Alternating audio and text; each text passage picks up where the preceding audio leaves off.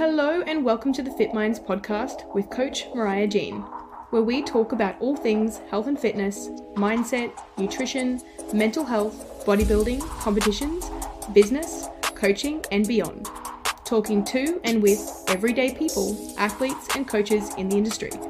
Be sure to rate and subscribe to our podcast for future episodes.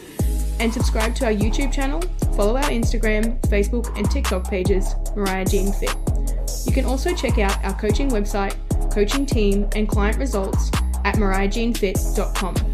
Changing lives one day at a time with sustainable fitness and nutrition education. Let's dive right into today's episode. Hello, and welcome to another podcast on Spotify by the Fit Minds podcast. Coach Mariah here. So, today we're going to be talking about the good girl syndrome and perfectionism. Today I've decided to do my podcast walking around the house again because being pregnant, I have to keep my feet up uh, lately a little bit more than I used to. Bottoms of my feet are very sore, so I'm using the opportunity whilst I have something to do to distract myself to get my steps in. So, unfortunately, I don't think I'll be doing some vlogs for a while just so I can seize the opportunity to get a little bit of exercise in being a being a person who works from home, I tend to sit down quite a lot during the day. So, I'm going to specifically discuss the toxic cycle of perfectionism, predominantly in women, but obviously, this personality trait, behavior, or characteristic does exist in men as well. Interestingly enough, women are actually more likely to suffer with the crippling effects of perfectionism than men. Now, this doesn't mean that men don't necessarily struggle with societal pressures. It means that women find the need to pay significant attention to detail or are never satisfied with the, an end result. And we seem to place an insane amount of pressure not only on ourselves, but also on those around us. Yes, that's correct. We can be seen to hold ridiculously high and oftentimes unachievable standards. It's a good girl syndrome, but it's not just defined by a person's compulsion to chase the perfect end result, but also to please others, saying yes when in reality you may want to say no, upholding poor boundaries and doing whatever it takes to keep the peace. I would say this strongly ties in with the concept that women are raised with an incredible pressure to uphold a certain image, body type, and demeanour the classic behave like a lady principle. And if you recently watched the box office hit Barbie, the movie, this film touched strongly on a societal construct which leaves women doomed to fail within a culture which perpetuates the perfectionist good girl stereotype. So if you find your identity, uh, you know, sits with the qualities of a notorious perfectionist, you're a serial people pleaser, you struggle to say no, even when you really want to. You push yourself above and beyond to the point of burnout, and you're never quite satisfied with anything you do in life, or perhaps anything that you have in life. This is the podcast for you. Where does our perfectionism stem from? And what are the dangers of dancing with this all too familiar pattern of behaviour? Childhood experiences, trauma, learned behaviours, and external environmental or societal pressures, or possibly all of the above. Sometimes fed by our upbringing and parenting experiences, other times fueled by our peer group, colleagues, friends, other family members, or even social media influencers. Yet it becomes much of an internal process, with most of our cyclic perfe- perfectionism stemming from poor self esteem, self worth, and self confidence. It's interesting how a perfectionist can have a poor self esteem, so they can look like they or appear seemingly perfect on the outside and they're crumbling on the inner. Interestingly enough, uh, and sadly, serious mental health conditions such as eating disorders and OCD are linked strongly with mal- maladaptive perfectionism. So I was actually diagnosed with two eating disorders and obsessive compulsive disorder at the age of 20. And this is why I can strongly identify with the concept of perfectionism. And obviously, these mental health conditions can ultimately lead to harmful impacts on our mental and physical health. Perfectionism was often previously thought to be a positive or admirable quality in an individual. But we now know that perfectionism and people pleasing can be somewhat crippling to the human psyche. Driven to the point of obsession, never missing a beat, going over everything with a fine tooth comb, beating ourselves up for making the smallest of mistakes, restarting projects, or commencing new endeavours because we are in a state of constant internal dissatisfaction. Criticising ourselves deeply, taking responsibility or blame for almost every scenario possible, having trouble standing up for ourselves or drawing boundaries, and subsequently being walked all over, used, or taken for granted. So I definitely think I fell into this category um, for actually a really long time. Probably only really broke free of this a couple years ago. I'm talking two, three years ago. I started to uh, relinquish that sense of uh, urgency around absolutely everything all the time, and also around uh, significant control and the image that I had to uphold, the way that others saw me, etc., etc.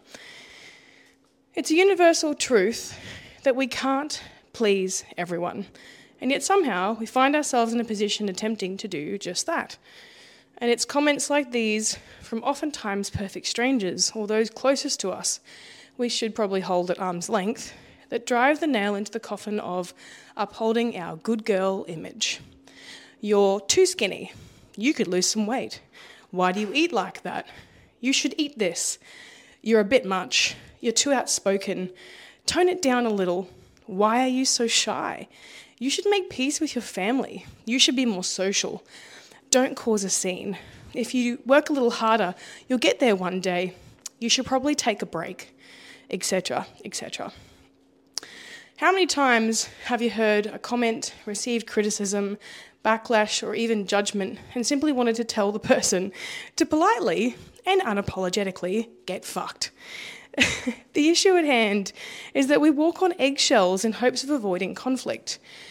When in actual fact, in doing so, we swallow the very poison that was spat out at us. There's a huge difference between standing up for yourself and escalating an issue beyond what is necessary. And it's interesting to note that traditionally, men do most of the work when it comes to setting clear boundaries, standards, and expectations, at least in society. I think they're probably worse at this in relationships because they would like to keep the peace. So I think that's where a little bit of that comes from, from for men. But you do see that men have a better ability in society as a whole to uphold assertiveness. And women tend to take a back seat in hopes of hiding beneath the protection and security of saying less and working harder, and obviously staying in our place. Women, such as myself, who are outrageously outspoken, bold, and firm in their beliefs and boundaries, are often mislabeled, misconstrued, misconceived, as rebellious, off the guard, out of control, controversial, or even eccentric.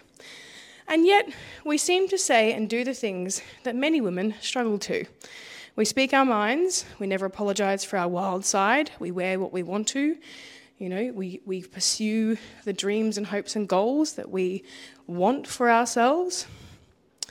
And we don't apologise for our strength or our intelligence either. And our self confidence is often perceived as cockiness. So it's interesting how alarm bells go off. And I think we've all been in the situation when we see a confident woman or we hear a confident woman who can, you know, enunciate her words correctly or presents herself well, but in a way that is strong and determined. And we've been conditioned to see this as a red flag. You know, maybe she shouldn't be so confident. Maybe she shouldn't be so cocky. It's sad, isn't it? And yet, when we see men displaying similar behaviours, it's actually received entirely differently. I used to, used to, identify as a perfectionist. I was that girl who wanted to be loved, respected, and adored by anyone and everyone. And it completely crumbled me when I received any sort of criticism, either online or in person, I would spend days, yes, days, and even weeks mulling over the opinions of others, oftentimes people I, I'd never met. and too many times to count chose the safe path to social acceptance rather than simply accepting who I am, what I stand for, and who I want to be. I would overwork, overthink, overanalyze, and overdeliver just to prove a point to the world, and more importantly, to myself. And yet, it still left me feeling hollow, empty, and desperate for love and acceptance. The processes of reversing perfectionism lie within a key, a few key principles and their applications. Number one, accepting and embracing our human qualities is just that. Not flaws, not holes, you know, not failures. Just simply being human and acknowledging the mistakes we make as a part of our lives and learning process. Coming to terms with the idea that perfectionism and pleasing everybody is absolutely impossible. What is perfect to one person may not be perfect to another. The perfect scenario will greatly differ depending on perspective. We cannot and should not attempt to make absolutely everybody in our lives happy. In fact, we're going to have to wholeheartedly let go of the desire to do so. Yes, that's right. Quite literally, stop trying to convince the world to love you, accept you, or even like you. Attempting to perfect anything, including your own self image, self accomplishments, etc., whether it be your aesthetics, career, social status, material possessions, or relationships, and beyond, will leave you in a perpetual state of misery. Your best self isn't measured up against anything other than the standards you set for yourself. And if the ceiling is too high, how do you ever expect yourself to reach it? Life is ridiculously short. Spend more time doing the things you truly love, chasing what you actually want in life, rather than what you assume everyone else wants for you or expects of you. Giving less fucks, you probably heard me say this one a few times, and releasing the fear you have around doing so. Trial it with a couple of small scale moments in time and take as many opportunities you can to practice standing your ground. You'd be surprised how liberating it feels to be assertive, authentic, and unapologetically yourself. Trying to control absolutely everything is not only exhausting, but also unnecessary. We have very little control over many facets in life, and even less so over other people. Controlling certain aspects of our life, like creating stringent rules and standards, can often leave us feeling like we're never good enough. We're constantly missing the mark, or even so, feeling anxious and overwhelmed. Control is an illusion. We can influence and we can take action, but the desire to control stems from fear and fabricated pressure. We are the only people, okay, who get to decide what pace we need to take, how far we need to go, or what we're aiming for. There is beauty in relinquishing control and easing our way into commitments, our career, and obligations. Going softly with ourselves and allowing situations, people, and occurrences to be what they are instead of attempting to pick up the pieces and force anything that doesn't align with our values. And perhaps lowering your expectations of yourself may make the everyday, mundane tasks more enjoyable. Living for the little moments and internally celebrating even the smallest of daily accomplishments instead of constant grandiose achievements or milestones. And taking a more realistic approach to what you can commit yourself to, what works for you, and reflecting instead of constantly scrutinizing. Not everyone is going to like you. Some people will adore you, and others will have little interest in engaging with you altogether. And this is completely and utterly okay. And utterly necessary as well. Imagine how exhausting it would be engaging with multiple different personalities, um, you know, even celebrities, even people who are ultra famous. There are going to be people who adore them and people who just you know, aren't their biggest fans. Comparing your wins less with the wins of others. In fact, you should probably stop doing this altogether. Again, I've spoken about this, uh, this extensively before. If this is something that you find yourself doing, or you've stopped doing it and you've fallen back into it occasionally, please catch yourself because the second you compare yourself to somebody else, you've already lost. And the loss is your own. your own fabricated loss. There is significant freedom in learning the art of staying in your own lane. The joy you experience once you master this way of being is like no other. Confidence stems from a decision to deeply love, respect, and value. And see what I said there? A decision, right? It's not actually a fact, it's a decision. To deeply respect, love, and value who you are right here and now. And that measure cannot possibly fall into the hands of others, or we would be defined by the conflicting op- uh, opinions of the world around us, which in turn leaves us in a perpetual state of internal conflict. So, starting today, seize the moments when they arise, when you feel a strong sense of desire to step into your authentic self. Hold on to that thought and see where it leads you. Say no, okay, to the people, things, and places you simply don't feel safe with, that you don't need, want, or identify with. And instead of dreading what will happen if you say no, look at the positive and wonderful things that could happen for you if you if you say no. So actually look at you know giving yourself a chance to see what that could present to you. Release the fear around doing what you love, avoiding your own desires or feelings just because you're afraid you might upset someone or offend someone. Seek less of the approval of others, less of the standards you measure up uh, based on a fictitious version of yourself you're miserable in creating anyway. Sacrifice your, sacrificing yourself and your true identity for the sake of upholding your good girl status or image isn't worth the time, effort, or heartbreak. Stop living in a constant state of fear and learn that you will always be going up against uh, someone else or something else that doesn't agree with you. You'll be going against the grain in someone, someone's eyes or someone's world. So why not remain true to yourself? Free yourself from your own chains and deep desire to belong in a place you know you don't even want to be.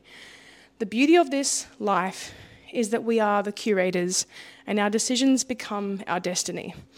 Choose wisely, choose freely, and never apologize for simply being who you truly are, for you and only you. Now, that's about it for today's podcast. I'm keeping it nice and short. It really is a fairly simplistic yet complex topic, and much of what I touched on are going to be deeply ingrained behaviours that only you can start to break. So, hopefully, a couple of the tips and pointers in this podcast have helped you to relax a little, to step into your own, and to simply acknowledge and honour your true self. Thanks a lot. Looking forward to doing another podcast for you soon. Bye.